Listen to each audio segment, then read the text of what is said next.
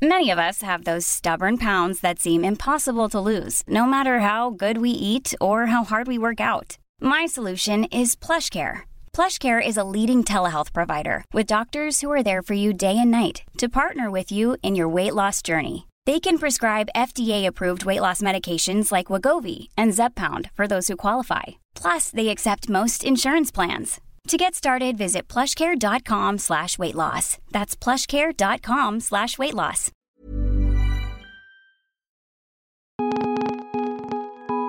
This is the Vice Guide to Right Now, your inside look into the best of Vice. It's Friday, August 24th. I'm Sophie Casas. Today, we're discussing one woman's journey to find a fat positive doctor who won't just tell her, lose weight.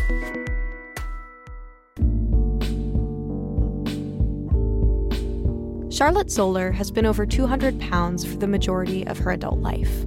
But when she went to see doctors as a teenager, her weight was always the center point of every conversation. She remembers doctors always making her size the main factor in assessing overall health. And so, as she got older and had the ability to decide whether or not to go to the doctor, she stopped going entirely. She went over seven years without a physical examination. For Charlotte and many plus size people, going to the doctor isn't pleasant. They're often blamed for any and all ailments, no matter how unrelated the issue at hand may seem. But over the past few years, this negative bias and the stigma impacting people of size has become more widely understood as both ill informed and harmful. They lead to misdiagnoses and missed diagnoses, and discourage fat people from getting the care that they need. So Charlotte went on her own journey to find a fat positive doctor. Here she is speaking with Broadly's senior editor Amy Rose Spiegel about this experience. So, Charlotte, for Broadly, you wrote a story about your complicated relationship with doctors over the course of your life. I was wondering if you could give us a sense of why that has been so difficult in the past. Oh boy, where do I even begin? I mean, it's it's never not been difficult. Let's put it that way. Um, other than getting like shots when I was little, I I don't remember a time when I've ever felt comfortable in a doctor's office. Not not because of you know uh, any procedures, just because of how how I was treated because of the way my body looked. And what were those experiences like? The first time I remember basically my entire body just like freezing um, with fear um, and intimidation was uh, was when I was probably about 12 or 13 and my parents took me to this really good doctor, really highly recommended. She had seen multiple members of my extended family before that who were all fairly slim, quite slim. And so we went in, you know, thinking that she was great. And and at the time, you know, when you're when you're 13, it is um it is difficult to stand up for yourself, let alone know when to. And so it was my first kind of brush of being told that my body was wrong. And, and at that point, I was within the healthy range on the BMI chart. So I, I, didn't think there was anything quote unquote wrong with my body. So it came as like an absolute shock that the doctor was so aggressive towards me and just didn't really give me a choice. Um, I had no uh, framework for knowing for knowing how doctor's appointments were supposed to go, and I guess I'm I'm 29 now, and I'm I'm still not entirely sure. Um, so when we're talking about this doctor making you feel really uncomfortable, what about her approach to treating you or interacting with you made that the case? She was very stern. Um, and I felt immediately like I was in trouble. So I went into her office, you know, all the normal stuff. My heart and my lungs were fine. Um, and then stepped on the scale and her face, you know, already terse, was just immediately unhappy.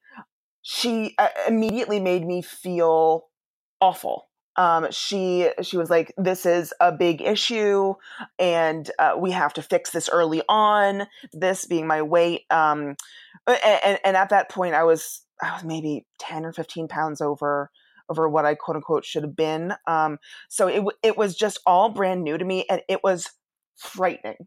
There's no other way to put it. Being told by an adult while you're a very vulnerable adolescent and and just kind of learning about this new body that you've inherited from from puberty, like uh, kind of overnight, I just had hips and I had thighs and and breasts and uh all of a sudden uh, immediately after I, I inherited them i was told they were wrong um, and i had felt like I hadn't done anything wrong. And here was this older Harvard educated woman telling me that m- my existence was incorrect and needed to be fixed.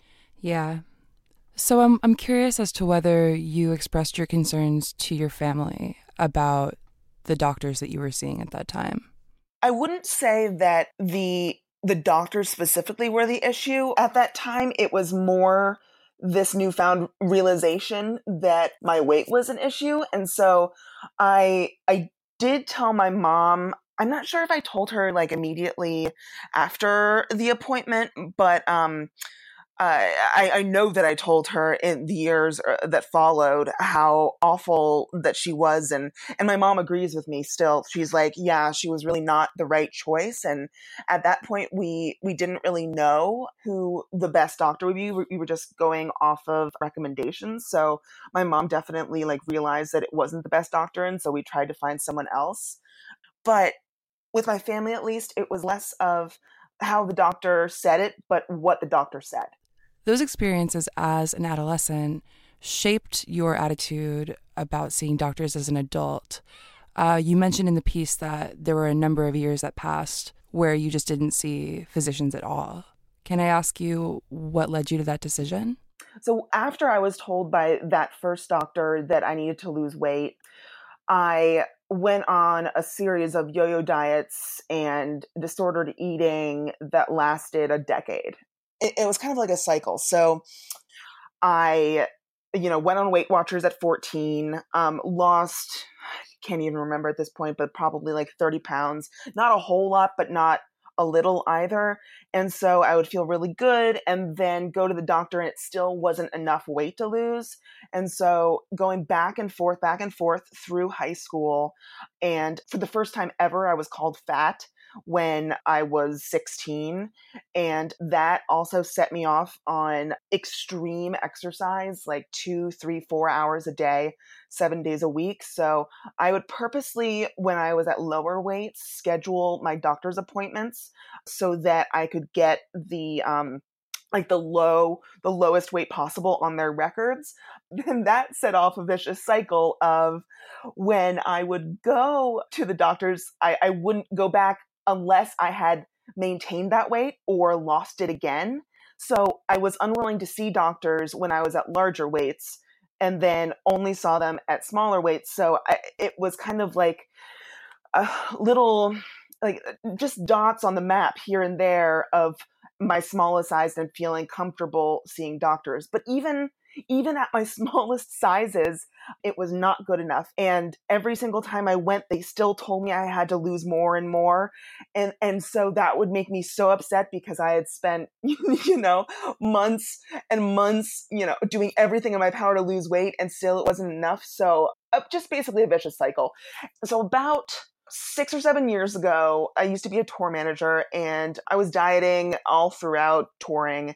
Um, I toured for about two to three years and it, it kept me on a pretty rigid schedule so I could have the same kind of food every day and it kept me in a in a good diet place. And then when I got off tour, I had tons of time to exercise. So I exercised tons and that's the smallest I've ever been as an adult was about 7 years ago. And I went to a holistic doctor who's you know seen people like madonna and created diet plans for her like a very good holistic doctor who who told me that I carried my weight very well so that it was difficult to tell if I needed to lose weight or not just by looking at me. And then when I was put on the scale, he told me that I had like 60 more pounds to lose in order to be in the healthy weight. So At my smallest weight as an adult, I was still told that I was far too big. Like it, he he's a kind guy, and he he treated me pretty well. But what he was telling me was so um, upsetting and, and almost debilitating. Um, God, and it's just I tried so hard um, to lose to lose more weight to make other people proud and to make me feel you know worthy and um, just being told after spending literally 24 hours a day um, exercising and, and eating very little that i still wasn't enough um, that just kicked things off on a really rough path so after after I um, finished touring, I was like, okay, I'm going to move to Brooklyn. I'm going to give myself two weeks to get a job and an apartment. And if I don't get either of those, I'll move back to Boston. I did end up getting both of those, but the stress of the city really brought back my anxieties about my weight. And I kind of stopped dieting and I stopped exercising. And so basically, since I had been in New York City, I hadn't a I had didn't really have time to search out someone and and try out different doctors. And also, it um, God, it, it was just so overwhelming being in the city and not wanting to have to go through what I had been through since I was younger. It was just easier not to do it and and I avoided it because of my past experiences. Right. And you mentioned in the piece that your health is really important to you and that you found other ways to prioritize your health outside of just seeing a doctor. I'm really curious as to why you made the decision now to include seeing a doctor in your health plan. Yeah, that's a great question. It's funny because I am now the heaviest that I have ever been in my entire life. Like, I didn't think that I would ever be this heavy. Um, and it's also the most confident I've ever felt in myself, in my body, and my mind, and my position in life. And that's really because once I got older and was in New York City for a few years, I wanted to start dressing better. So, on a whim, a couple years ago, Googled plus size, high quality cocktail dresses and I saw all of these results. And all of a sudden, I realized that I had been avoiding dressing my body in the size that I was, waiting to lose weight and be the quote unquote ideal version of myself. And then I realized that I could be the ideal version of myself in the clothes that I wanted to at my current weight. And that's really what changed my life is is clothing is fashion and it's silly to kind of say out loud or people will think it's silly but it unlocked something within me that that changed my entire life. So basically the the confidence that i gained from wearing the clothes that i had always wanted to wear and kind of delving into the body positive community on social media specifically instagram really was what rewired my brain and i've done a damn good job of it um, if I do say so myself. I'm not, you know, no one's ever perfect, but um, I I discovered a really beautiful community of mostly women supporting other women and making them feel good about themselves, and that confidence paired with a starting a job in plus size fashion it's completely changed my life and the confidence that i've gained from it makes me um, now able to and and ready to stand up for myself and the other beautiful women that I now know. Very cool. And when you talk about these communities of women and your friends on Instagram, did you ever talk about medical health with them and these experiences that are common among people in your community? Oh my gosh, yes. Now that I'm secure in my body and I'm friends with other fat women and I just like adore them, we started swapping stories. And recently I uh I had opened up a few months ago to a couple of my friends and they were like that's exactly what I experienced. And, and I just I literally had no clue that I I wasn't alone. I had just assumed that you know narrow-mindedly assumed really that uh, i was alone in my experience with doctors and and the more i started talking about it with my you know new coworkers and my new friends the more i realized that like shit this is it's not just me and we need to be talking about this Right. And you mentioned in your story that negative bias that doctors have about fat people is coming more to light. And I want to know like what you think is behind some of those shifts in thinking. Fat women, period. we are out here and we have found our voice and we're advocating for ourselves and those who are still not ready to advocate for themselves are being advocated for by others. And it's it's just it's it's it's cheesy to say but it's life changing it's, it's absolutely life changing that's awesome. So we know all of this. It's a huge lead up to getting to the doctor what happened when you got there how did it go I had come up with so many different excuses not to go. And then finally I was like, fuck it, whatever. What's the worst that can happen? They say awful things to me and then I'll go home crying. Like that's nothing new. So I was like, okay, I'm just gonna do it. So yeah, I was I, I couldn't find the office and so I called the office and the guy who answered was so, so nice. And I immediately was like, oh my God. okay. So there's one person here just on the phone that I can tell will be kind to me if all else fails. And then I saw three receptionists behind the counter, and all of them had different body shapes and types, ranging from small to large. And I immediately was like, okay, if they're here, I'm going to be okay. I was in the waiting room and they called me really quickly. And a really nice nurse, again, really smiley and happy, walked me back to the examination room and he pulled out the blood pressure band, armband. And I have become comfortable enough in the past couple of years to to think ahead a step or two. And so I immediately told him, I was like, you might need to go up a size, you know, if you have a bigger one. He was like, no, no, no, actually, I can use the regular size band just further down on your arm. And I was like, oh my god that's really smart how how come no one else has ever done that before it's always a big production of finding the larger size um, uh, for for your blood pressure cuff and here it wasn't a big deal at all and I was just like, whoa, whoa, like very taken aback in a very positive way. And uh, he asked me a couple questions, and then and then he asked for my height, and I told him five ten, and then he shut his notebook and told me the doctor would be in in a few minutes. And I I was just so confused. Um, so when I was booking the ZocDoc appointment, I had written in like that little note to doctor section a, a very short message, like literally just on a whim. I, I, I wrote the message like, "Hey, I'm super sensitive about my weight. I would prefer if I wasn't weighed and We didn't talk about weight.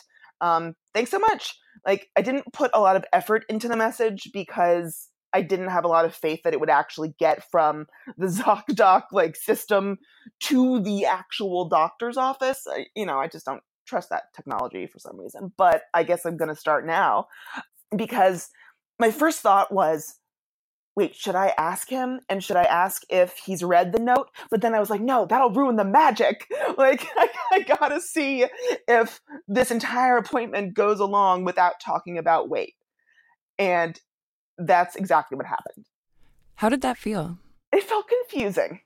It felt confusing because I had never been treated with that level of respect before. And I was like, oh my God, this is what it feels like to be a straight size person getting medical care. There was always, because of those first doctors when I was a teenager, there was always in the back of my mind that every doctor was going to treat me like that for the rest of my life and that I would have to fight for myself just to get a, a normal kind of semblance of care. But I, um, I was like, oh my God, straight size people don't have to even consider this. It's just, this is the way it is for them. I'm, st- I'm just, I'm still speechless of how pleasant it was. It was so nice. uh, yeah.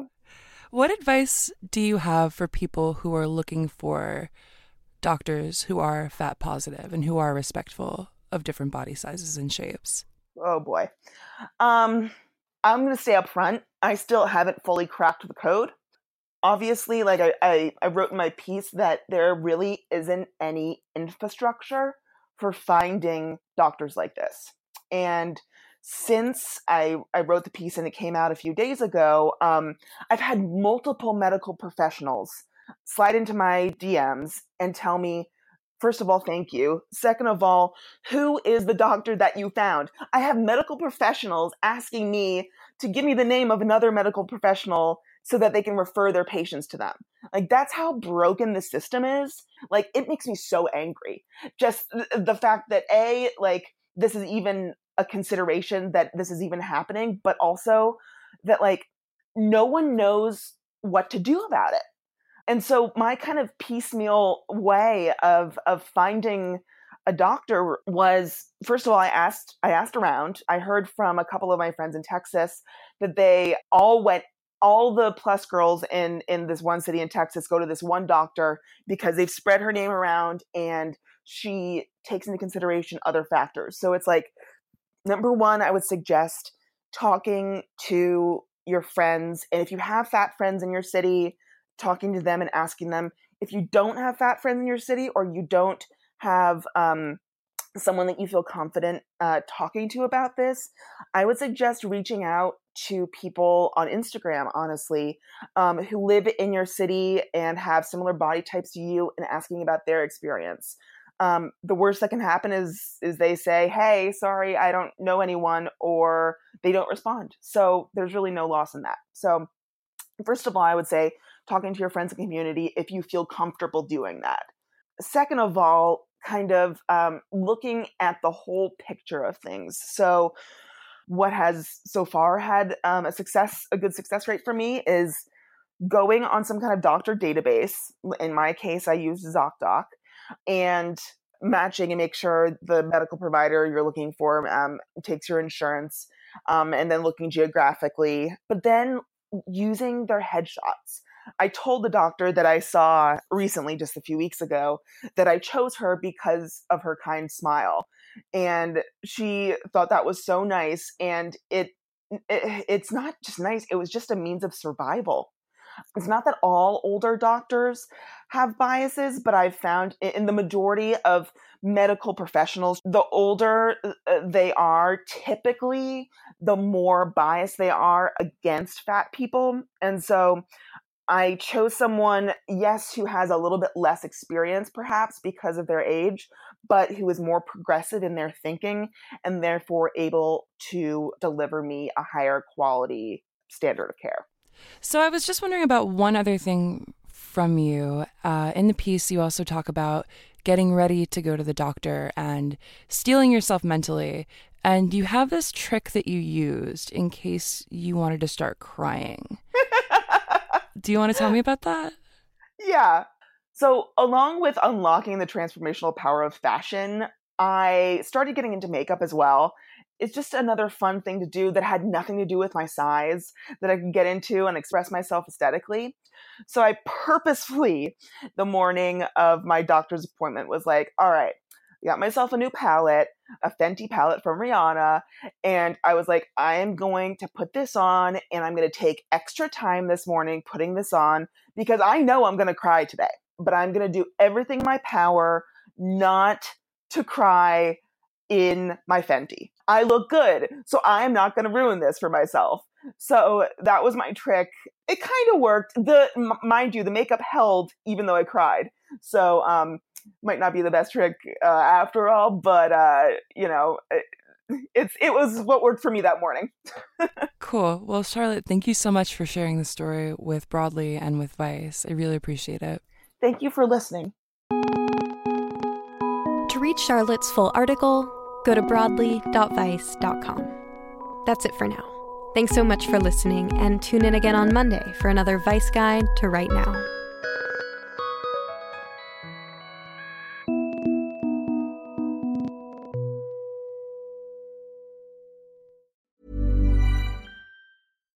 Hi, I'm Daniel, founder of Pretty Litter. Cats and cat owners deserve better than any old fashioned litter. That's why I teamed up with scientists and veterinarians to create Pretty Litter. Its innovative crystal formula has superior odor control and weighs up to 80% less than clay litter. Pretty Litter even monitors health by changing colors to help detect early signs of potential illness. It's the world's smartest kitty litter. Go to prettylitter.com and use code ACAST for 20% off your first order and a free cat toy. Terms and conditions apply. See site for details.